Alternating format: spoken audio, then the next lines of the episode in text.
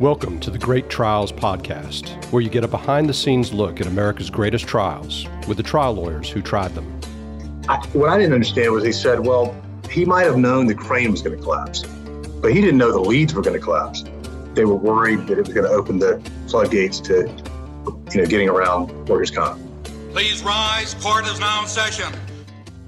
All right. Well, welcome to the Great Trials Podcast. This is Steve Lowry with Yvonne Godfrey. Yvonne, I am in the middle of a uh, just a once in a hundred year rainstorm right now. So uh, hopefully that won't be distracting during the podcast. Yeah, we we like an exciting episode. We like an unpredictable episode, but not that kind. Not Yeah, the technical exactly. issues kind. So ho- hopefully you stick with us. Yes, yes. Hopefully it just doesn't shut down on me. And I'm going to mention, even though this is a podcast, that you are on uh, air fresh from a new haircut and it looks fantastic.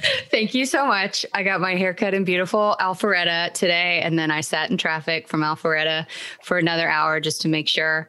Um, it really felt like a big chunk of my day was spent on my hair. Yes, Um, yes. But it's it. I mean, I'm. I won't say I'm wasting it because at least we can see each other on video. So Absolutely. And as you know, I spend a lot of time on my hair. It takes a lot of time every morning. to get ready. such a diva with the Yeah. hair. Exactly, exactly. Well, speaking of great hair, uh, let's introduce our uh, our guest today.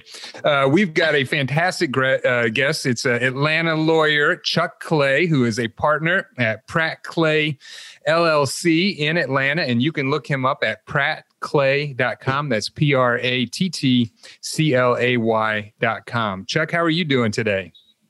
Great, man. Excited to be here. Yeah, well, no, this will be a fascinating case, and I and I hate to. Uh, I mean, we'll we'll do a little bit of a spoiler. This was a fantastic case, great uh, result that was then taken away by the uh, Court of Appeals in in Texas. So uh, so there's a sad ending, and um, and we'll talk about that because that is something that that we as trial lawyers do face from time to time. And and Chuck, I really appreciate you talking about what is probably not uh, not a fun subject to revisit at times. I'm sure. Yeah, Yeah. Yeah. Um, for sure. I, I'm, I'm going through something similar right now um, where we're hoping a cert petition gets granted. But um, I, I think it's my If- first. What were you going to say, if, Steve? if the Supreme Court is listening, I'm, I'm sure they're big listeners. So yeah. But so that was kind of my first experience as far as getting a jury, you know, convincing 12 people, um, and which is not an easy job. And then to have it all taken away. So this resonates Yes. with me. This, this hits me where I live, Chuck. so I'm glad you picked this episode. Yeah, welcome. Well, uh, well, Chuck, I'm going to tell everybody a little bit about your background. And uh, Chuck is a fantastic lawyer, uh, founding partner of Pratt Clay. Uh, and um, before I, I, you know, after his years at Furman and then at UGA Law School, uh, Chuck was a, uh defense lawyer for many, many years at a very good defense firm, and uh, and we dealt with them on the defense side, and he was uh, easy to deal with, if not, uh, you know, always a, a tough adversary and who knew his facts and, and handled his cases well. Uh, but then, uh, back in 2013, decided to come over to the uh, the uh, right side and um, and started his plaintiff's practice. He was with Chuck Clay and Associates before he joined with his partner uh, Bradley Pratt and uh, started Pratt Clay, and uh, they're based out of Atlanta. Chuck is a, uh Georgia Trend legal elite. He was um, in Fulton County Daily, Daily Report as on the rise. He's an AV rated lawyer, a super lawyer, uh, named in Best Lawyers in America, and um, and just a frequent lecturer on trial strategy and on uh, uh, complex litigation. Has handled a number of cases with just uh, tremendous results. But uh, one of the things that I respect the most uh, about Chuck is that he's a little league baseball coach, and I know. Uh, I know how that can be. It, I mean, there's great times. I, I, I shouldn't say baseball. I've talked about it before. I I uh, coached my daughter's um, soccer team, so I, I know how it is to to go through that. And I've been thrown out of one game.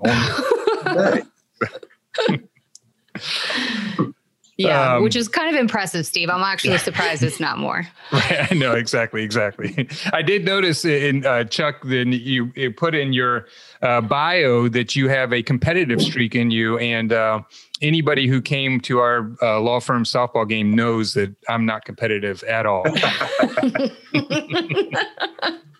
was very chill. Right. Very exactly. relaxing day for everyone. Just go with the flow. um, so yes, so Chuck, have you been kicked out of any uh, any little league games? Not as a coach. no, not as a player either. But, uh, no. Close. Um, no, not really. Yeah. Um, I- Okay. you know, I, I coach sometimes to encourage one of my children to play a sport that they're trying to sit out on so that it works for both of us, usually. yeah. Yeah. that always worked out really. What I, what I noticed is when my dad coached things like softball, then suddenly I got upgraded from like the outfield to like second base or something. So that always worked out well for me. Yeah. Well, that's interesting. You would think that it, that would be an upgrade. I mean, I'm not saying second base, you know, is a great position, but outfield is very important too. So uh, well, like first grade, second grade softball, that's there's true. not a that's lot true. You're not, not a whole the lot in the outfield. outfield. That's true. Yeah. I, I, yeah. Now, now that I'm, yeah, I understand. Yeah. Or, y'all, Um, the crew that's here to remove the dog is attracted the dog.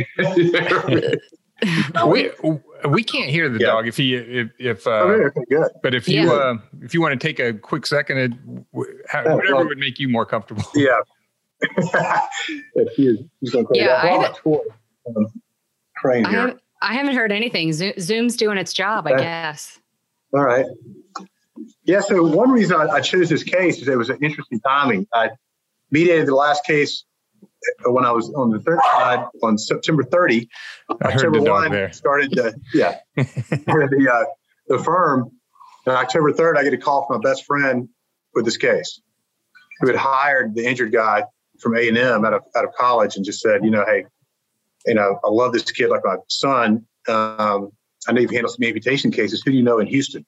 Okay. Okay. Yeah. But yeah. So that's what I, you know, that is one uh, uh, interesting aspect. Is it so? Uh, so Chuck mainly practices in Georgia and is based out of Atlanta, but this case was down in Houston. Houston. I should have mentioned it's uh, Brazoria County, Texas, is where the case got tried, uh, and and arose from an incident that happened in Houston, Texas. But um, but so this was a friend of yours worked for his employer. My best friend. Yeah, he's a senior VP at Skanska, and this was a, a guy he hired out of A and M. Yeah, yeah. Well, it, it- let me tell everybody a little bit about this case because it's uh, just a tragic case uh, where it sounded like you had uh, amazing clients, uh, which you know we hear of often in these cases, uh, and we've said many times that you know a great client uh, can make for a great case, and, and sounds like you you definitely had a great client. So um, you represented Tyler Lee and Leanne Lee uh, in a case called uh, Lee versus. Uh, uh, Berkel and Company Contractors and Maxim Crane Works LP that was tried in May of 2015 in Brazoria County, Texas. And essentially, what happened is uh, Tyler was a superintendent for a company called Skanska USA Building, and they were working on a project um, where they were uh, building a, a large building in um, Houston. And uh, they had hired a subcontractor uh, by the name of uh, Berkel and Company Contractors, who was going to essentially drill the pilings um, and, and the foundation. And the way they did that is they would bring in a crane. Um, this was a link belt LS 2248 H5 crawler crane. Uh, but it was, they bring in a crane and they have this uh, large auger that drills down, I think about 100 feet or so. And then they, they fill it with grout and, um, and concrete that, and pour the, the foundation a- as they go.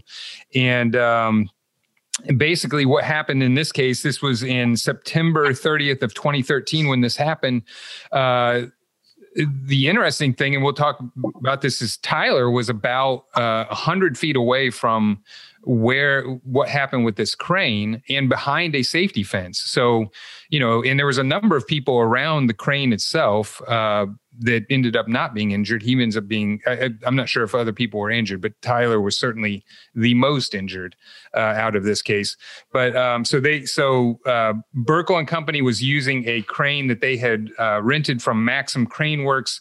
Uh, Maxim basically comes in and they assemble this crane. They're supposed to do an inspection, supposed to do several tests of the alarm to make sure it's not overloaded, things like that.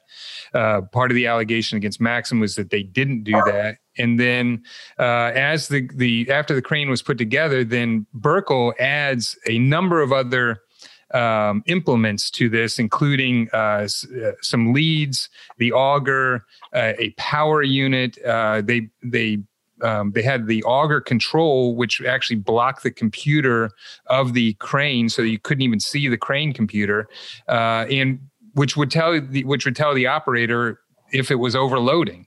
Um, and so uh, they add all this stuff on there. They're not supposed to do that without calling up the manufacturer Linkbelt, uh, but they did that anyways. Um, so essentially, what happens is they've got a 21 year old guy who uh, sounded like he was actually doing the best that he could under the circumstances. Uh, they drill, um, they try to drill the foundation, and they had violated one of the rules that Berkel had about making sure that they had enough concrete or grout in order to pour down because you can't pour it in sections or else it'll dry, harden, and then it's not going to be a solid foundation. So you got to pour it at one in in one sitting. They didn't have enough grout, um, and so they ended up having to drill the auger through the uh, the uh, concrete that had already set in place. Uh, when they did that, it, the auger got stuck uh, and they couldn't get it unstuck. And then there's another procedure that they're supposed to follow in that instance, which is um, basically just move on. Um, you know, cut the cut the auger. Uh, it's a it's a loss. It, it will cost the company some money, but it's not going to uh, cost anybody you know a, a, safety issue. So they're supposed to just cut the auger, get a new auger, drill down again, uh, start over again. They didn't do that, and and basically the uh, operator. Um, and I understand there was some dispute about this, but uh, there was at least testimony that the operator on several occasions, more than once, said, you know, we just need to cut the auger loose. We, we got to stop doing this. The superintendent um, of Berkel said, no, keep going. Um, and then uh, basically, as they uh, were trying to get this loose, they saw that the crane was starting to tip or or go up on its I, I, guess go on its toes or whatever you call it, but kind of lean forward. Uh, there's oil was being sprayed everywhere. Uh, I think even the um, even the boom was beginning to flex, which the uh, I think some people had said they'd never seen before, and essentially the entire um, um, crane collapses. Um, and the leads, which uh, and, and, Chuck, you can correct me if I'm wrong, but it, the, you sent us your you sent us a PowerPoint and, and the picture of the leads look like that that's essentially what guides the auger down into the ground and keeps it straight. But it's a very tall metal stand, weighs about 80,000 pounds. This falls uh, and lands on um, Tyler's leg, his left leg, uh, crushing it and essentially severing it. Um, there was evidence that he they, they couldn't just pick it up because it weighed 80,000 pounds. He's conscious um, with this thing sitting on his leg, and um, and you know there's people around trying to help. They eventually have to get another crane to get that off, but it's about 30 minutes before they can do that. They take him to the hospital, and they he loses his leg, uh, and it was an above the knee amputation, and um, uh, essentially that is the basics of the case. And the case went to trial, and um, I wrote down the the breakdown of the verdict, but it looked like that Tyler, uh, for his compensatory damages, was awarded about thirty-four million six hundred ninety-three thousand and six dollars.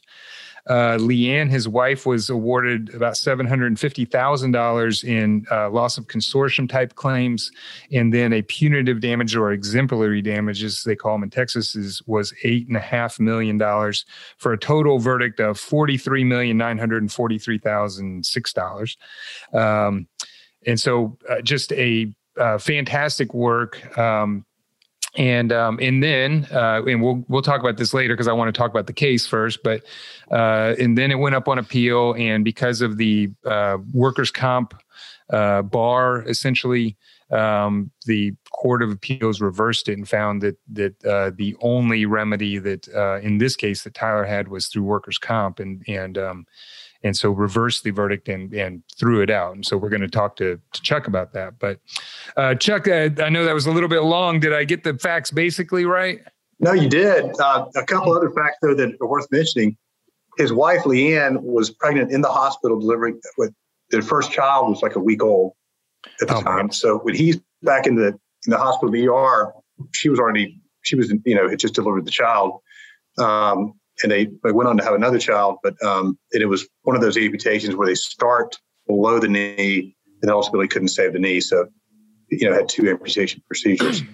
Oh wow. Okay. So you know, and, and, an interesting thing that we'll talk about later is when, when we get to the damages is the is the prosthesis and um and the valuing of the of the prosthetic because that sounded like that was a big part of uh, the damages in this case. Um, but you know, one thing that I found um, interesting, and I do want to talk about how the case was defended. Um, but did I understand correctly that uh, after this happened, Tyler was in the hospital for about 10 days, but then he was back on the job site within a few days after that? Yeah, he was on the job site before he got a prosthetic. That's amazing. Um, he was the youngest superintendent in the company's history, uh, and he was so proud of that job, he didn't want to lose it. Oh my goodness. Wow. Yeah. Um, I mean, just a, a, tremendous person, and and uh, and who went through something horrific. Horrific. I can't even imagine. You know, spend thirty minutes with an eighty thousand pound, um, you know, metal apparatus on your leg, and staying conscious through that, and, and suffering through that pain while people are basically talking, trying to make sure that he stays alive. Well, all right. So he's he's obviously in shock his leg is two feet underground from the, you know, the uh, leads falling on it. He asked somebody to grab his phone and call his wife and tell her he's okay. You know, he's okay. He's okay. Yeah. oh my god! Wow. Oh, wow. I mean, just being yeah. trapped like that, I, I, ugh, I can't even imagine. Yeah. Well, um, I mean, so let's talk about this. So, they, so my understanding, you, initially, you had the case against, I think, the manufacturer as well as some other uh, defendants, and those cases uh, resolved in one way or another uh, prior to trial. Yeah, Link-Belt settled the Friday before we started on Monday. Okay. Um, the others were either venue defendants or paid very little to get out, and okay. then Maxim paid their verdict. So Okay, they, I, that, yeah. I, was wondering about that on the appeal. I mean, so I, I, I, I know we're jumping ahead here a little bit, but the um, so the reason why they found that this was barred by workers' comp is because Skanska uh, provided the workers' comp for everybody on the site, which would include the subcontractors, and so they're saying that was his only remedy. But Maxim wasn't one of the wasn't a subcontractor. So did the did the appeal affect that part of the verdict? No, because the jury found Maxim 10% responsible and, and not any punitives against Maxim. And so rather than go through the appeal and the prejudgment interest, they they just paid their their 10%. Yeah, and, and that, that is what I, I, forgot to mention, which is that the when the jury uh, came back with their verdict, uh, the, the, amount they awarded, but they ninety percent of it they um, gave against Berkel and Company contractors, and then ten percent against Maxim Crane Works. So um, I, I, guess you know where I'd like to start is uh, is it sounds like uh, that that Berkel it, it sounded like there was a pretty big dispute over whether or not anything wrong had been done uh, on that day. Um, and, you know, certainly reading the opening uh, and the closing that the plaintiffs gave, it seemed pretty clear that a number of uh, policies had been violated and that you even had some uh, employees or former employees of that uh, defendant who were giving good testimony, but it seemed like at least at first that Berkel was claiming they didn't do anything wrong. Was is that how they were defending it? Yeah, we didn't. We were surprised that was the stance, but it was consistent throughout. Um, you know, So there was, there was a there was a one really bad villain, you know, from for Berkel, the superintendent. Nobody in his crew could stand him, and he had sort of ruled with an iron fist, and it was his way or he'd fire you. So right. When Yvonne, uh, you know that the practice of law since the pandemic has started has completely changed. Completely changed. A lot more pajamas involved for me. Yes, yes, a lot more working from the computer. Yes, and only getting dressed from the uh, from the waist up. But you know who has helped that change and that transition immensely in our practice and can help everybody else in theirs is Legal Technology Services. That's right. I mean, being good at doing things virtually, at doing things through Zoom, through video conference, online, it's more important now than ever. I'll say Zoom or WebEx or whatever you use now Legal Technology Services has completely changed how they do things in order to get you organized, looking good. Our depositions, our hearings, our mediations have all changed. And a big part of that is because we do them all virtually and we're doing them with the help of Legal Technology Services. So they get our exhibits in order, um, you know, and you call up the exhibits by number, they'll highlight them, they'll enlarge them, they'll do whatever they want. And it actually flows really well. I do have to say, I think think my depositions are more organized now than they were before the pandemic because I used to just walk in with like a giant box of documents and then I'd pull out the documents and go through them. And uh, now I'm much more organized because of legal technology services. Yeah, and I mean LTS. I'm gonna I'm gonna call them LTS because we, yes. we're on a first name basis. you know, my favorite thing about them is that we work with them a lot. Their staff is really highly trained, and you can always count on them to represent you well. Whether they're doing your trial technology when we have in person trials one day, or if they're handling your depositions, or they're doing settlement videos, other kinds of videos documenting stuff for you, you can always count on them to conduct themselves well. Clients like them, judges like them, courts like them, lawyers like them. Yeah, the one thing that I have to say is uh, when we're in trial, while I think we do pretty good in front of juries and hopefully they like us, they always like our trial techs, whether it's Bob, Taylor, Quentin, David, Liz, just any one of the people over there, they're all fantastic. And of course, Melanie, who runs the ship over there. But they do more than just exhibits, they do day in the life videos, they do settlement documentaries, they do demonstratives, and everything they do is just excellent. And you can look them up at ltsatlanta.com. And I can say that if you call them and tell them that you heard about them on the Great Trials podcast, then you get 10% off of your first service. So look them up at ltsatlanta.com. And I do want to say, even though they're based in Georgia, they do work nationwide. And they, I know they've done trials all over the country. Uh, but look them up at ltsatlanta.com. So not only does the uh, the operator of the crane basically say we need to stop, but the foreman said we need to just cut the auger and move on. And then the um, this uh, superintendent for Berkel comes out and you know basically tells them that they're not going to stop and they're just going to keep going. And there might have even been some cussing and some uh, arguing arguing back and forth uh, about this. Uh, and then at some point, it sounds like the foreman basically I don't know if he left the site or if he just basically you know. Um, let the superintendent take control of the site, and the superintendent said, "Keep going," and that's when the collapse happens. Yep. Yeah, the, the operator got out of the crane five times. The superintendent told him twice that he would get somebody else in there if he couldn't finish it. The foreman almost got in a fight with him and left.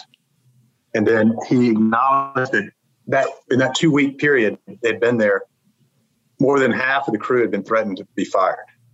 Oh my God. yeah. Um, so I was wondering, reading the opening, one of the things I was really surprised by was that um, Maxim, the lawyer for Maxim that did the opening, came out pretty strong against Berkel um, in terms of the things that they were supposed to do that they didn't do. And even I, I want to talk more about um, the former Berkel employees that you were you were able to get to testify, but you know Berkel had made out those people sound like disgruntled employees, and, and the Maxim lawyer in the opening went so far as to say like what they're calling disgruntled is just people who are telling the truth and they don't like it or whatever. Um, right. But I was pretty surprised at how strong Maxim came out against another defendant, and I'm wondering. Mm-hmm whether as you proceeded through discovery and all that stuff whether they were more aligned you know sort of the defendants versus the plaintiff and that was more of a, a shift at trial or if, if they gave you any help um, blaming berkel as during discovery. Maxim was kind of hitched to link belt all through discovery and berkel they had to be opposite berkel because um, berkel was trying to claim that the crane had something wrong with it which implicated the you know the crane owner uh, the renter maxim and and Link Belt, the designer. So that started a while back, and then there was just no love lost, you know, positions taken Okay. Okay. I was just curious because that's one of my sort of favorite things about a case when you've got multiple defendants and you get closer to closer to trial is like, you know, sometimes it starts out and it just feels very like one side or the other, plaintiffs versus defendants in depositions. And then you just wonder when it's going to change. You know that some right. of their good best defenses are to blame one of the other defendants and you just wonder when's it going to happen. Yeah. Yeah. We did too. Uh, you know, I was personally really glad to see Link Belt out I just think it changed the dynamic. I thought the biggest challenge in this case was was trying it in a way that still left enough of Maxim culpability to have a finding because Berkel was so bad that right. it was hard to, you know, not just pound on Berkel every day. They had to sprinkle some Maxim stuff in.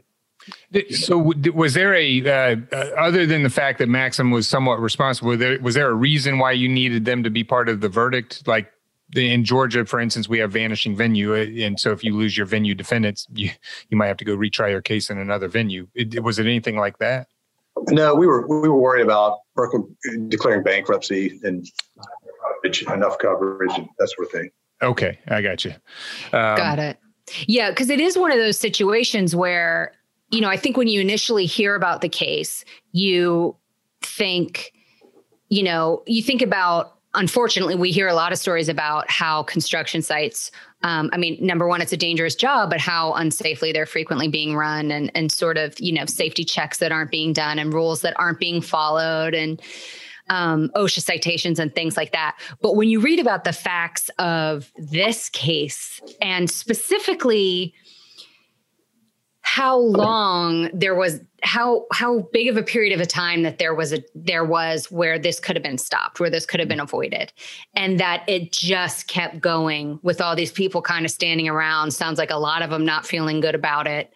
Mm-hmm. um it's just you know and just it, just feeling like you're just watching this in slow motion kind of because it was a while right that they were like that things were not going well and the crane was sort of tipping and people were like this is not good. And it just kept going. Yeah that, that's ignoring the whole grout decision right? So first it's a series of terrible decisions about going ahead and trying to pour without enough grout to finish it.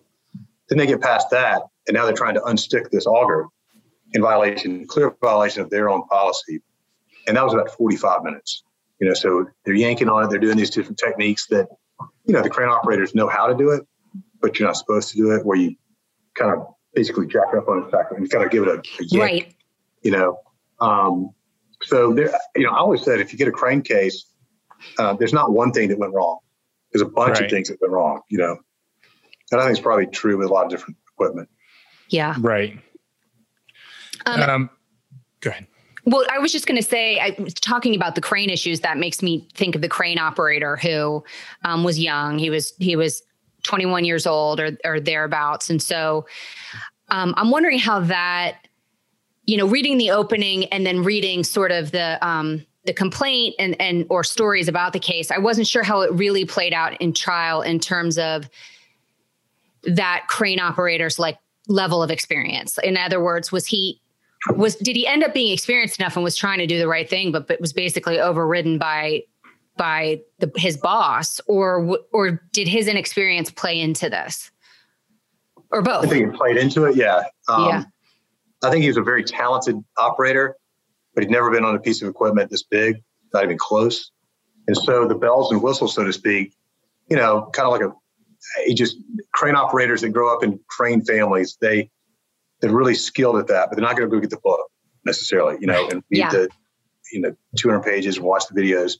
So some of the safety features, I think, I mean, my impression was he didn't know they existed. You know, they didn't exist on the last crane he, he operated, and nobody trained him on this one. Gotcha. Right. So Wanted he- to do well, you know, try and do the right thing. Had to be tough to stand up to that guy, threatening to fire him, and then has to live with this too. Gotcha. So, so if the crane was giving him warning signs that it was being overloaded, he wouldn't he wouldn't know what to look for or even uh, know what the signs were. Right. Okay. Um, w- one of the things I saw, and I didn't realize this until I was looking at the closing, but um, ha- the superintendent who was involved here that uh, was such a problem, it sounded like he had been involved in a prior crane collapse and that there had been specific safety, you know, regulations or rules put into place because of that collapse, which Right. then he violated again. I mean, is, was that how the evidence turned out? Yeah, That's it. Yeah. Wow. Which is frustrating because uh, you know you cause me to think about what what more could we show from from this actor, right? And so the standard was substantially certain to cause harm. You know, so if you're an intentional actor, you don't get the benefit of workers' comp, and that's you have to be a, a high enough up person in the company to bind the company with that, ex, ex- you know, exemption from workers' comp immunity. And the jury would have found they would have checked a box on anything we put in front of them as to that guy. And so it was frustrating to go through the you know appellate process to ultimately be told we're going to remand and try it again under the standard that hadn't been articulated at the time we tried it. And then for some crazy reason, you know, we got two looks again from the Supreme Court, denied cert, then took it, and then reversed it and said, under no set of facts we prove what's necessary. Um, so, yeah, the more you focus on the Miller, the more you think, you know, gosh, how close can he get? You know, Yeah, I mean, reading the so so if they if you could show that it was substantially certain that this harm was going to result, then that would allow you to get around the workers' comp bar. And and when you look at the verdict form that the jury had to fill out, it was very detailed. There were a lot of there were the you know the substance of sort of the jury instructions was in there. So it's not the kind of thing where you look at you've got a one page or a two page verdict form or something that's maybe less detailed where I mean, I still I still don't like it because I feel like it's not easy to convince, you know, 12 people or in this case 11 people of something, but um this was a very detailed like they really did their job making very detailed findings um specifically as to these issues. Right. Right. So, you know, this was great. It was just such a pleasure to me to work with co-counsel like I had. We we recognized this comp immunity early on, of course, and uh, we had Beck Redden as appellate counsel from day one, and so all those good, you know, interrogatories, special interrogatories, verdict form, like it was, you know, they masterminded that with the existing state of Texas law.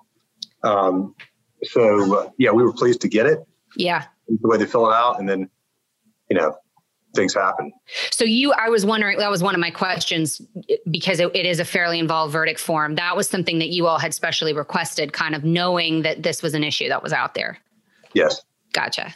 Yeah, so I, I, mean, let's go ahead and talk about this workers' comp issue because it, Texas is different from Georgia in that there are exceptions to the uh, workers' comp bar. Um, one is is in gross negligence, but it sounds like gross negligence is only you only have gross neg- negligence is only the standard if it's a death case. Was that the law at the time you tried it? Yes, I think so. Now you're Okay, right, Yeah. right. And then, well, and, then, Yeah. and then, and then in an injury case, you could you had to show essentially an intentional act or intentional harm, and I think, uh, and, and as you said, um, substantially certain to uh, cause injury was the was the standard, and then what it sounded like the Supreme Court said was that uh, no, it's got to be substantially certain to cause injury to that person or to a particular person or a small group, which kind of clicked in my mind. Why wouldn't people on the construction site be that small group? Right. Uh, Within the that- radius of the equipment, you know. Right, Right. exactly. Why is did they did they say what a small group is? Five people or less? Yeah. You know, I don't want to bash people much smarter and, and, and in positions that you know I don't hold, but I, what I didn't understand was he said, well, he might have known the crane was going to collapse, but he didn't know the leads were going to collapse. But, you know, the problem with that is they're connected, you know, by right. So Yeah. if one goes, the other goes. But Right. I don't know. I, you know, I could never make sense exactly other than they were worried that it was going to open the floodgates to, you know, getting around workers' comp. Right. Right. But I mean that it's hard because as you point out, if if substantially certain is the standard, which is already a very difficult standard mm-hmm. to get to a jury on and convince a jury of, when are you going to have that if you're not going to have it with the guy who's had a previous crane accident and there are rules in place because of that crane accident and then he disregards them again? I mean, he has he has actual personal experience of this happening. Yeah we had members of his crew that took a video. They whipped out a cell phone. They were hiding under equipment as the hydraulic fluid was spraying cloud all over the place. He's still yelling at uh, the superintendent's still yelling at the operator to keep going. That's when it buckled. So I mean, people were taking cover. So Wait. you had you had video before before the it, the it collapsed. Right. Wow. Because they knew it was going to collapse. Yeah. But they didn't know the direction. Right, right, exactly. I get that. Unbelievable. Oh man, yeah that that is just amazing, and I, I uh, you know, I, I I guess you know, and I didn't read the court, the uh, Supreme Court's opinion, but it, it just sounded like, at least the way that it came out, that there was still a set of facts under which you could have won this case, uh, or should have won this case, because. Right. It, I mean, the people that are around, you know, within the radius of this crane is not a large group. So I don't know why he wouldn't have been covered by that. So this this superintendent who couldn't get along with everyone and was threatening to fire everyone. It sounded from the openings like he was going to testify live at trial, and I'm wondering how that went. Oh, was great. Um, the jury was so uh, engaged; they were waiting to see him. Like the, you know, every day, like is Miller coming? Is Miller coming? And so um, he waited toward, you know, right towards the end of our case. He wasn't the last witness, but he was maybe second to last or so. And when we announced that the next, you know, t- we were calling Chris Miller, he goes, "Ooh," you know. now it's going to get good. Yeah. Um, so what was he like? Was he combative? Oh. I mean, just He was everything you would you would imagine he would be. really? kind of annoyed to be there, slouching, you know, uh, very informal, cursed, you know, like he knew how to do it. Nobody else did. Smartest man in the room, you know. Wow.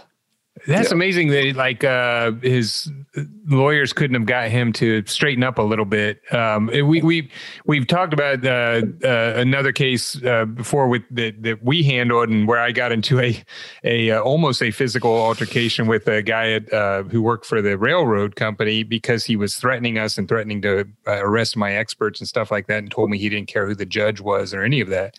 So we of course go to the judge after that, and then the judge ordered his deposition, and we took his deposition. And when he came in for his deposition, he couldn't have been just a sweeter, nicer guy, Mhm. Mr. Larry, but he certainly wasn't the same guy who we had seen out at the scene on the day we were trying to do our inspection. But uh, it's amazing that they that if you've got this person who's got uh, you, you know where people don't like him, that he's not going to uh, get himself together before uh, going in front of a jury. Yeah, I, I know. And it, was- it was hard though because the crew they didn't appreciate what it meant for him to be uh, as callous as he was. You know, they didn't understand they were about to implicate Berkel on punitive damages. They just know he was a jerk, and Right. you know he'd been a bully to them all their time there, and this was payback. So a lot of that discovery was done fortuitously for us because I was coming from Atlanta, so I would fly in for the week, and we just do 15 depositions. And so that first week of 15, Kurt and I would, you know, look at each other saying, "Oh my gosh, you know, it's a punitive case." Uh, we just thought it was a bad liability case. Um, Yeah. So that totally changed it. And it was hard And we Yeah. should say we, we didn't mention this. You tried this case with Kurt Arnold from Arnold Itkin in um, in Houston, Texas. Uh, just uh, uh, another great trial lawyer who did a uh, obviously a fantastic job. But um, but, Um, uh, go ahead. So I'm I'm wondering the superintendent um, you know, worked Miller worked at Berkel, and one of the things that um, that Berkel's lawyer did in the opening, and it and it made me think of the men and women of Michelin. Steve, you know, Oh, we had a case yeah. against Michelin, and it Or wasn't the- the- just the, the- men and women of Michelin. Or as I've heard, the great men and women of Ford Motor Company. Yeah. Right. And so one of the things that, that Berkel's lawyer led with was how it was an employee owned company. And Chuck, I'm wondering if if you already had the jury so on board with you as far as what Miller did was so bad that you didn't really need to counter that, or if there was something you all did to sort of um, you know, counter the fear that the jury's going to think, oh, they're hurting all these employees if they find against Berkel. you know, we were concerned about that after Ward Iron opening. And then as the trial progressed and Maxim started, you know, really hammering Berkel just like we were. And the fact that they never they never altered from their we did nothing wrong stance, it was so offensive to the jury. And um, they liked Tyler and Leanne so much, we weren't concerned about it in the closing. In fact, we before closing, we we debated how much is too much. You know, that's that's how bad. I mean, that's not us. That's how bad the facts were for Berkel. Is you know we can't ask for so much money that we're sure to get it reversed Mm, because we thought they would give it. And yeah. in fact, Right. the eleven to one, the jury that the jury that did not sign it wanted to give a hundred million dollars and would not Oh, wow. sign the forty four. Oh, you're kidding. wow. Wow, you usually don't have that problem. That's, that's great. Oh man. So, Yvonne, the internet is getting more and more crowded, especially ever since the pandemic, and it's getting harder and harder to get noticed online. And you can have all the great verdicts in the world, but if nobody knows about them, then they're not going to come and hire your law firm. So, you need to find a company like Digital Law Marketing. That's right. It turns out that what you put on the internet is no good if people can't find it. And Steve, we've talked about this, but now that I finally know what SEO is, which is search engine optimization, it's really important that your firm's site is is maximizing the hits that it's going to get. And something that digital law marketing is doing that's really cool right now is they're offering free SEO audits uh, for law firm campaigns. So that's something our listeners should take advantage of. Yeah, because it's hard to get around the internet and know how to make yourself visible without having somebody help you. And they are the experts in this. And not only will they help you design your website if you need to, they'll do your content marketing, they'll do your search engine optimization, as Yvonne just said, they'll do your pay per click marketing, social media marketing, and they also will offer full management on Google's new local service ads, which we just learned about and are trying to get into. But it's another way that you can put yourself out there and get people to know who you are. And digital marketing is great at it. Exactly. And, you know, one of the things I think is cool is that you work with them and they really make you feel like they know your firm and they know you and that they help you with your web presence so that it feels individual. It doesn't feel Yeah. cookie cutter. It feels like they know the people at your firm and they get what you're trying to accomplish. Yeah, it's not like they already have a website done and just give you one that's already been done, but they will spend time with you, get to know your personality, put your personality into the website, and you should go visit them at digitallawmarketing.com. That's digitallawmarketing.com. Tell them, tell them we sent you. So their defense was that basically that they did nothing wrong, that they handled this right, and, it, and it, when it all collapsed, it all happened very quickly. Nobody had any chance to sort of foresee it. Um, but in their in their closing, they uh, walked the jury through damages and basically gave uh, an amount that they thought. You know, so so it was kind of like and and and um, in in his rebuttal close. Uh, Kurt was like, well, you know, so now they, they said they did nothing wrong, and now they're saying, well, you know, if we did do something wrong, you know, don't don't hurt us too much, kind of thing, which is, Right. is what it sounded like. But they they essentially suggested, if I read right, uh, around an eight million dollar verdict or something, which is what they, um, Right. uh, if you add up what they were saying. But yeah, I mean, it, that just seems like a weird. You know, if you if you're going to come in there and say you did nothing wrong, Mhm. and then say, well, you know, but if you do decide we did something wrong, then just don't hurt us too bad. I mean, it, that just really uh, doesn't play right. How did y'all? How, how did all that come out at, at trial? like you would imagine. And it was, it kind of filtered through their experts too. I mean, it, it, we got to the damages part of the case and liability gone so poorly that they, at that point, decided, oh, we're going to flip a little bit and try to amend like the night before their life care planner takes the stand she wanted to do an amended life care plan the night before the economist took the stand. We had an amended report. Um, you know, but it, it, was so aggressive in the defense that I think it backfired. And I think if they'd been more moderate, it would have been different. Um, but they really had no sympathy the way that they tried it. Yeah. Got it. Got like it. they had a, the life care plan had oh, something under $9 per year for Tyler for medic, medicine. $9 a year? A year. Oh my God. For like prescriptions? Yeah. So, and the inflation rate they used was for a medical commodity, like a bedpan. And so, okay. So we had this huge inflation rate because we're dealing with, you know, complicated prostheses. And after the, um, you know, after we funded, you know, the government funded so much in R and D in that area, you know, it's been great. Technology's gotten so much better, but the cost also. I mean, otherwise, you couldn't. A company wouldn't go build a hundred fifty thousand dollar leg. Right. And now, you know, that's what Tyler got. And so that was probably one of the most interesting parts of the trial. And when their uh, uh, life care planner got on the stand, an economist, and we were using the, we had our prosthesis expert build, like go back and code what was the cost of the high state of the art technology for the leg in 1995, 2000, 05, 10, and 15. And what it showed is, and we had to go through the CPT codes, was I mean, there was just this vast increase, way more than normal medical inflation. And so on cross, we said, you know, well, look, if we'd have been here in 2000 and you'd have had your inflation rate, then Tyler's short $10,000 in his leg. Five years right. later, he short $45,000. You'd be telling this jury to give an amount that shorts him. You know what I'm saying? So yeah. that, that was really a powerful um, exhibit.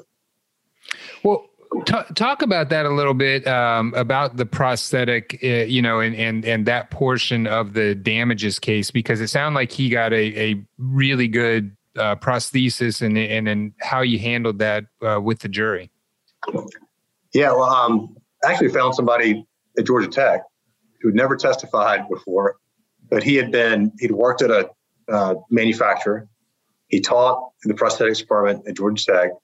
I mean, he fitted. I mean, he had all these great things. Like he'd go to South America and and fit, you know, children with with used parts that you know they would not scrap and go build prostheses for people. Um, and so he was a really likable guy. It was just just into what his his job was. And Tyler was able because of his Skanskas really loved this guy and they fought for him to workers' comp to get him the state of the art technology. So he's lucky that through comp he got you know the state of the art X3 leg, and once that's in place, you know it's just not going to last more than like four or five years. Right. But that was a huge, it's like six billion or more of the life care plan was just the cost of his leg. And then when you increase it, you know, for the for the inflation rate for those components, that, that was what the life care plan mostly consisted of. And, and that prosthetic, like, what does that prosthetic allow? I guess Tyler to do that a, you know, I guess more bargain brand, you know, wouldn't. Yeah, and this was cool too. Um, not only did we talk about okay, what's the state of this technology now, but I asked Rob. I said, you know, Tyler's right here. I want you to tell him what you think to a reasonable degree of medical certainty the future will hold for him. And I mean, Tyler, Tyler was sitting there going, yeah, what is it? They started with these, you know, biofeedback and the wiring to your spinal cord and how the prostheses, you know, if you're on a slippery surface, it will tell your brain, like, you know, hey, I'm on ice. So that's how responsive and, and advanced those legs will be. Right. Lighter material, more durable, you know, because the big problem early on for uh, amputees was the all the chafing and wear and whatnot from on again, off again. So right. that the sealer has gotten better. Um, and we had him take his leg off uh, one day, and, and, so the jury got to hold it. Yeah. He's pretty heavy. Got it. Yeah. You know, I really liked without understanding at the time I was reading the transcripts, without understanding why it was important to dig into more of the specifics about the prosthetic. Mm-hmm. Um, I liked, I really liked that in the opening in particular, because I feel like we have a tendency, especially in a case um, where you've got multiple defendants and a lot of disputed liability, to spend most of your time on liability um, mm-hmm. or the general sort of rules of trial and, and, things you want the jury to think about and not think about. And, um, you know, we kind of leave damages for the experts and for the closing. But I really liked, it felt it, it, just really flowed well to spend a good amount of time on damages and, and this on the prosthetic in the opening. I really liked that. You know, that was one of the big things I took away from this too. And I coming from the defense side, and I don't know somebody that was on the defense side as long as I have or less who doesn't come over and immediately get so wrapped up in liability that you don't think about damages until too late. Um, now, Kurt and his team, and I think a lot of it comes from Robert Hershorn, the jury consultant that they use a lot. Um, and they would get they would get in video in the early stages, and then we, we would sprinkle in during his uh, there during his recovery. So the jury kind of came along with Tyler, so that by the time they you know damages, they loved him for his ethic, trying to you know how hard he worked to get back to as normal as he could be. Um, and it wasn't like it just a clean break you know, from liability over to to Tyler. Yeah. Yeah. Yeah. Um, and another thing we did. No, sorry. Go ahead. No, no, you go ahead. Um, we we decided not to have uh, a bunch of friends and family. In fact, we didn't have anybody. Um, the thought was, you know, this, this, couple was so strong. First of all, that's why Leanne didn't get much in Lost Consortium. They didn't think for a second that she wasn't going to stand there for, you know, be there by uh, Tyler the rest of the life. So right, um, that was that was a different issue. It was really hard for us to decide what to do with Lost Consortium because of the children too. Um, but um, anyway, we wanted the the jury to feel like here's Tyler and Leanne, and they're looking to you, you know, and they're they're trusting you with their next 50 years. And I think it, and I probably would have worked either way, but um, I thought that I thought they were particularly close to Tyler and Leanne, kind of feeling that. I'm glad you brought that up because I think we hear a lot of times that people, um, and sometimes I think it just depends on the client or depends on the nature of the injury, but we hear from a lot of guests on the show that they kind of prefer to have other people talk about um, the injured person or the or, or the couple or whatever. Um, but I do like that idea of you know if you're sort of limiting it to them, that maybe it creates more of a connection or a relationship between them and the jury. How were they? How were they on the stand? That that each of them. Uh, this is funny. Uh, Tyler was great. He's kind of stoic, you know, kind of a uh, cowboy kind of mentality. Uh, and Leanne is is very strong person as well. But uh, I mean, when she broke down and talking about Tyler, um, you know, yeah, yeah. Everybody no, I, was crying. How many yeah. jurors yeah. cried? Yeah, I think all of them. I mean, yeah. I think all. Yeah. Of, you know, I know one lawyer that was fighting it. Yeah, yeah. So. No, and and I, I, mean, I you know, especially you know when you have a client who um, you know is doing everything he can to uh, you know just get his life back on track and and isn't you know taking this sort of you know um, you know oh, woe is me type of attitude and and when they, certainly you know everybody would understand if he had, but I mean, you know, just the fact that within two weeks after this incident happened and he's back on the site, you know, without a leg, and then um, you know, and is basically just working as hard as he can to uh, keep supporting his family and to can to uh, get his life back to um, to normal. I mean, it's just it's extremely powerful. What was your uh, what was your jury uh, makeup like, and did you get a chance to talk to them after the trial? Yeah, we spoke to them. I mean, they they were swarming the Lees, so yeah, we spoke to them, and um, uh, kind of a rural, you know, Brazoria County jury, you know, hardworking. I guess I should ask that for Brazoria County. Where where is that in relation to Houston? About an hour south. Okay. And is that where? It, how was it that the, I, I, don't know how venue rules work in Texas? How did it end up in Brazoria County as opposed to uh, Houston? Yeah, um, I guess we were worried about getting removed to federal court there in Houston, and uh, one of the you know, Dixon something erectors or somebody that was a defendant for a while, was the venue defendant there. We couldn't get it venued in Houston. Um, and in Missouri, we, we heard, I mean, they had experience there. And our local counsel, this is always important too. Our local local counsel is now a judge there in Brazoria. Justin Gilbert was just a great guy. And of course, he had known our judge for a long time. And, you know, that's Yeah. always helpful. Oh, Yeah. yeah. Yeah. I like that. Your your local local counsel. Yeah. Exactly. Yeah. yeah. Um, so, and what was you mentioned? Um, you know, being a little bit um, not sure if it was going to be an issue during voir dire um, in terms of what the jury would maybe think about an employee-owned company, or so. I'm wondering what what you were able to do um, how, in in voir dire there, and what you were concerned about, if anything. Yeah. Um, you know, establishing certainly the size, the size and scope of Berkel. I mean, they're not a mom and pop. You know, you Yeah. don't get these, these contracts if you've got a, you know, a crane at your disposal. And they were, they were all over the country, you know, making a lot of money doing these foundation projects. So um, nobody thought it didn't come off as a, oh, we're company on whatever. And, and the other was they were so divisive. I mean, nobody, it wasn't like a unified crew that were all loyal to AAA. You know, this was, they were in and out. And they were on a crew. They couldn't wait to get off of this guy's crew. They moved on. They were no longer the company. You know, that was a big challenge was just finding these folks around the country that had experience at this site. And uh, I mean, the investigators were fantastic. They went and found the two guys that were filming and gave affidavits. Yeah, So- I, me- I meant to ask you about that. What about you? You were able to find former Berkel employees who um, were able to give you good testimony, and really, as you pointed out, or or as somebody on your team pointed out at the trial, you know, had no, they were able to do that because they no longer worked for Berkel, and so you were able to track them down in part with help from the investigators, Yes. I and mean, they I- ended I- up being the guys who who took that video. Oh, yeah. Yeah. Wow. Yeah. And That's awesome. It's so great when you can find somebody like that who's going to have the inside knowledge and isn't going to be afraid to just tell the truth. right. Right.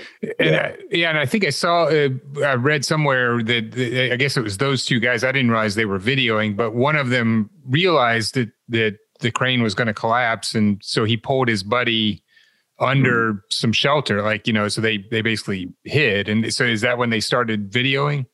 And they started filming, filming before, and then they jumped down under. I mean, he had, I think, three different clips.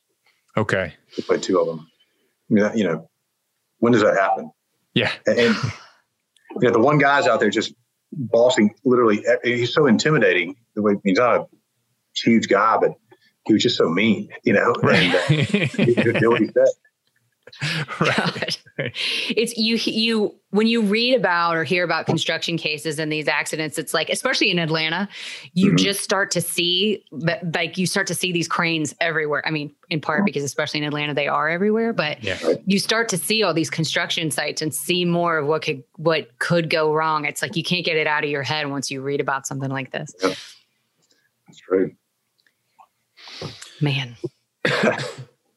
I mean, just crazy. It's just Yeah. I can't I cannot get over and and part of that I think is just working on other workplace injuries or or cases like that personally and you know what happens is there's a liability case there but it mm-hmm. doesn't I just can't get over the what leads to this injury and how I don't know if I if I would have as good a, as stoic. I know I wouldn't have as mm-hmm. stoic of an attitude as your client did if and going back on the job site and everything. If I felt like there was this road that led to my injury where there were so many chances for it to be stopped.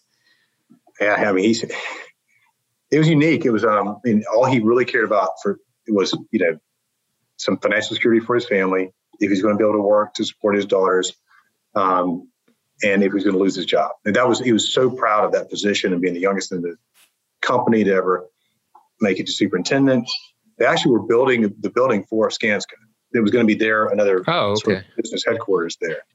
So he was overseeing the project, um, and normally it would flow the other way. You know, the normally the Skanska would not have a, a workers' comp immunity issue, but it was the way that the insurance program worked. They did what they call a CCIP, it's a contractor controlled insurance program. So that was news to me too. I, I didn't immediately see there would be a comp issue.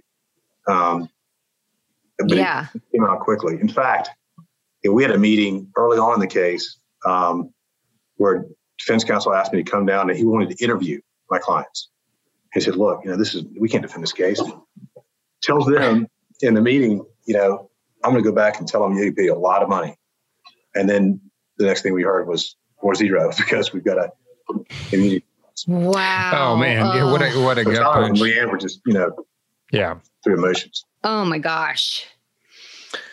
Well, um, to talk a little bit i mean i know that i know this is uh, difficult to talk about and i guess you know the question is is knowing what you know now i mean i think i know the answer to this uh, any regrets about uh, pursuing this case um, and uh, and and i guess you know talk about how you and i'm not sure anybody can but prepare yourself for the fact that after working your ass off and going and getting a great verdict it gets uh you know taken away from you Yeah, no, um, uh, you know, I, yeah, I was new to. I mean, I've done some plaintiffs cases before this, but this was a whole different world, uh, where every week for eighteen months, I was working on their case. You know, Right. um, and got to be close to Tyler and Leanne, but not so close that I was, you know, want to get too emotionally invested. In, Mhm. So, one, when we got past summary judgment and we had Beck Redden, and I saw how talented they were and saw how talented my co-counsel were, you know, it was that kind of, uh, uh, you know, there's a value you, see on TV, like some superstar that scored 44, but they, you know, they, they relished the game where the team won the championship. Um, I think that there was, there's so much to be said for when you're really on a team that everybody's doing their best and working that common goal, that the adversity brings you closer at times. Um, and I think that Tyler and Leanne felt that support. And so, and then the other part is there wasn't anything that we could have done different. You know, looking back on it, there wasn't a, oh my gosh, we just done this. Um, you know, we we had the the exact phrasing of the law as we understood it at that time. The law changed, and then they said we can't meet it. So that is really unfortunate, and and there's nothing I can do to control it. And um, or you know the outstanding co-counsel that I had, and so it's really a shame. But you know, Tyler understands. Tyler still, um, you know, went back and did his thing, and then thank goodness, you know, we hedged our bets a little bit. You know, we got some settlement from Link Belt. Maxim paid his part, and then there's, you know, some other things that were offered that I'm not sure we talk about or not. Um, but there was some hedging of a complete loss, which I just, you know, really, really, really am grateful. Um, and there's a lot of value to doing going through this experience. You know, Yeah. I would pray for them um, that when they read the verdict form like that, you know, it's a wave of emotion that I don't, it's hard to describe. Yeah. Yeah. You know, you don't know. Well, and for the clients too, you know, I mean, I think they don't you know sometimes when you have a case where there's there's a settlement opportunity especially early and it's a good settlement opportunity i feel like that can be a, a mixed bag for everybody because sometimes what the clients really want are answers and you know mm-hmm. to hold somebody account- accountable in front of a jury not you know the money and so at least from the standpoint of so you were able to do both for them i mean you know you got the money but you were also able to have those tough questions answered in front of a jury and know that the jury was on their side Right. Well, they made it easy. You know, I mean, look, it could have been hard, right? They could have been offering the kind of money that at least look back on it. We look back on it and say, oh my gosh, it was a mistake. right We didn't have, you know, think we didn't have that consternation because it just wasn't there. yeah Right. Um, right. So- Yeah. well it's Yeah. such a great result. It's just it's it's it's tough when you when you have this high standard to meet and you've got this verdict form that it is very stressful. Uh, it, just in terms of like you know it's t- it's what you needed to show right? But it but it's tough. It's a tough one to go through and a tough one to to you know get 12 non-lawyers to agree on or in this case 11 and one who agreed way way even more Right. Yeah. um so it's just rough Well, and it's it's especially, uh, I mean, uh, you know, uh, hard, I guess, you know, because you spend so much time, and you know, as Yvonne said, we're we're going through the same situation right now, where you spend so much time reading the law, understanding exactly what the law requires, mm-hmm. and then you build your case around that so you can make sure that mm-hmm. you're meeting the requirements of the law. And then you go up on appeal and and then the law changes. And that's uh, you know it, it's just uh, it's especially hard to take i'll just say that. Yeah. You know another interesting part about this one. So it went up to court of appeals the first time and they reversed and said you know as a matter of law zero because you haven't shown that the leads were known to about to hit him. So then we hired the dean of Texas, who was former dean of, uh, you know, and so we had another brief. And in the interest of justice, I've never seen this before. In the interest of justice, the Court of Appeals reversed and said, reverse and remanded. their own decision. Then it gets to the Supreme Court, they did not cert. So we are feeling really good about, I mean, you know, to be honest, that we'd settle the case, right? Yeah. let yeah. it go back to the jury. And then you know, they decided another case, and so there was another. It's just, it was a slow death. Yeah, that is torture. Yeah. yeah. Oh yeah. my god. But, hey. Well, yeah, yeah. Well, Chuck, uh, we really appreciate you coming on. Let me remind everybody we've been talking about the uh, Lee versus Berkel Company uh, contractors and Maxim Crane uh, works uh, that resulted in a forty-three uh, million nine hundred thousand uh, dollar verdict, um, which then unfortunately was reversed by the Supreme Court. Um, Chuck, is there anything that um, that uh, you'd like to make sure our listeners understand about this case that we haven't had a chance to talk about? Um, you know, one thing that I was not aware of, and you guys might know with your message, I didn't realize there was so much uh, in, investors out there looking for opportunities to invest in a judgment. Right. Mm-hmm. And and you know, that's all I'll say. yeah, no, no, you absolutely, and your your clients will get hit up. I mean, you know, and and um, yeah, you know, and and especially if there's uh, you know, you've all everybody's heard, I think, or seen the the advertisements for the companies that want to go out and buy the structured settlements and stuff like that. And there's a reason why you put stuff like that in place is to protect your client, and then uh, you know somebody wants to take advantage of that. But um, yeah. yeah, no, absolutely, yeah, you, you definitely hear that. So that's a good point. I don't think we've talked about that on the show yet. we hit, we have not, we have not. yeah. Um, well, well, Chuck, we really appreciate it. Let me just remind everybody we've been talking to Chuck Clay, who's a, uh, a founding partner at Pratt Clay LLC in Atlanta, Georgia. You can look up Chuck at prattclay.com. That's P R A T T C L A Y com. Chuck, thank you so much for your time. Thank you. Ladies and gentlemen of the jury, have you reached a verdict? Thank you for listening to the Great Trials Podcast. You can visit us online at greattrialspodcast.com.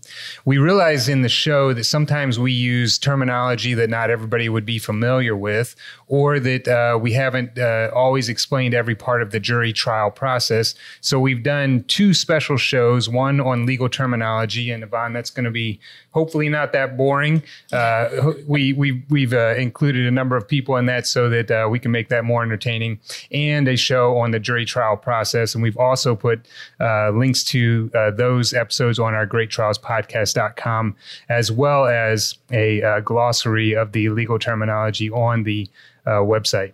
Yeah, so check those out. If you have a trial you would like to be featured on the Great Trials podcast, or if you're a trial lawyer and you want to be on the show, or if you're just a person who has something that you want to say to us, please email us at info at greattrialspodcast.com. Note if you have something mean to say, we don't have email. Right, exactly. we only need uh, positive commentary. Yeah, we're fragile. Yeah. Um, you can also rate or review us uh, wherever you get your podcasts Apple Podcast, Stitcher, Spotify, Google Play, or wherever. Again, if you have something mean to say, um, our podcast is not available for review. We we also want to thank uh, the people behind the scenes. Uh, one is Taras Misher, who is our uh, uh podcast extraordinaire. Uh, he is from Podcast on the Go, and Allison Hirsch uh, from Capricorn Communications. She is a magician when it comes to putting these shows together and getting them scheduled. And this has been the Great Trials Podcast, and we appreciate your time and hope you'll listen again. Thank you for listening.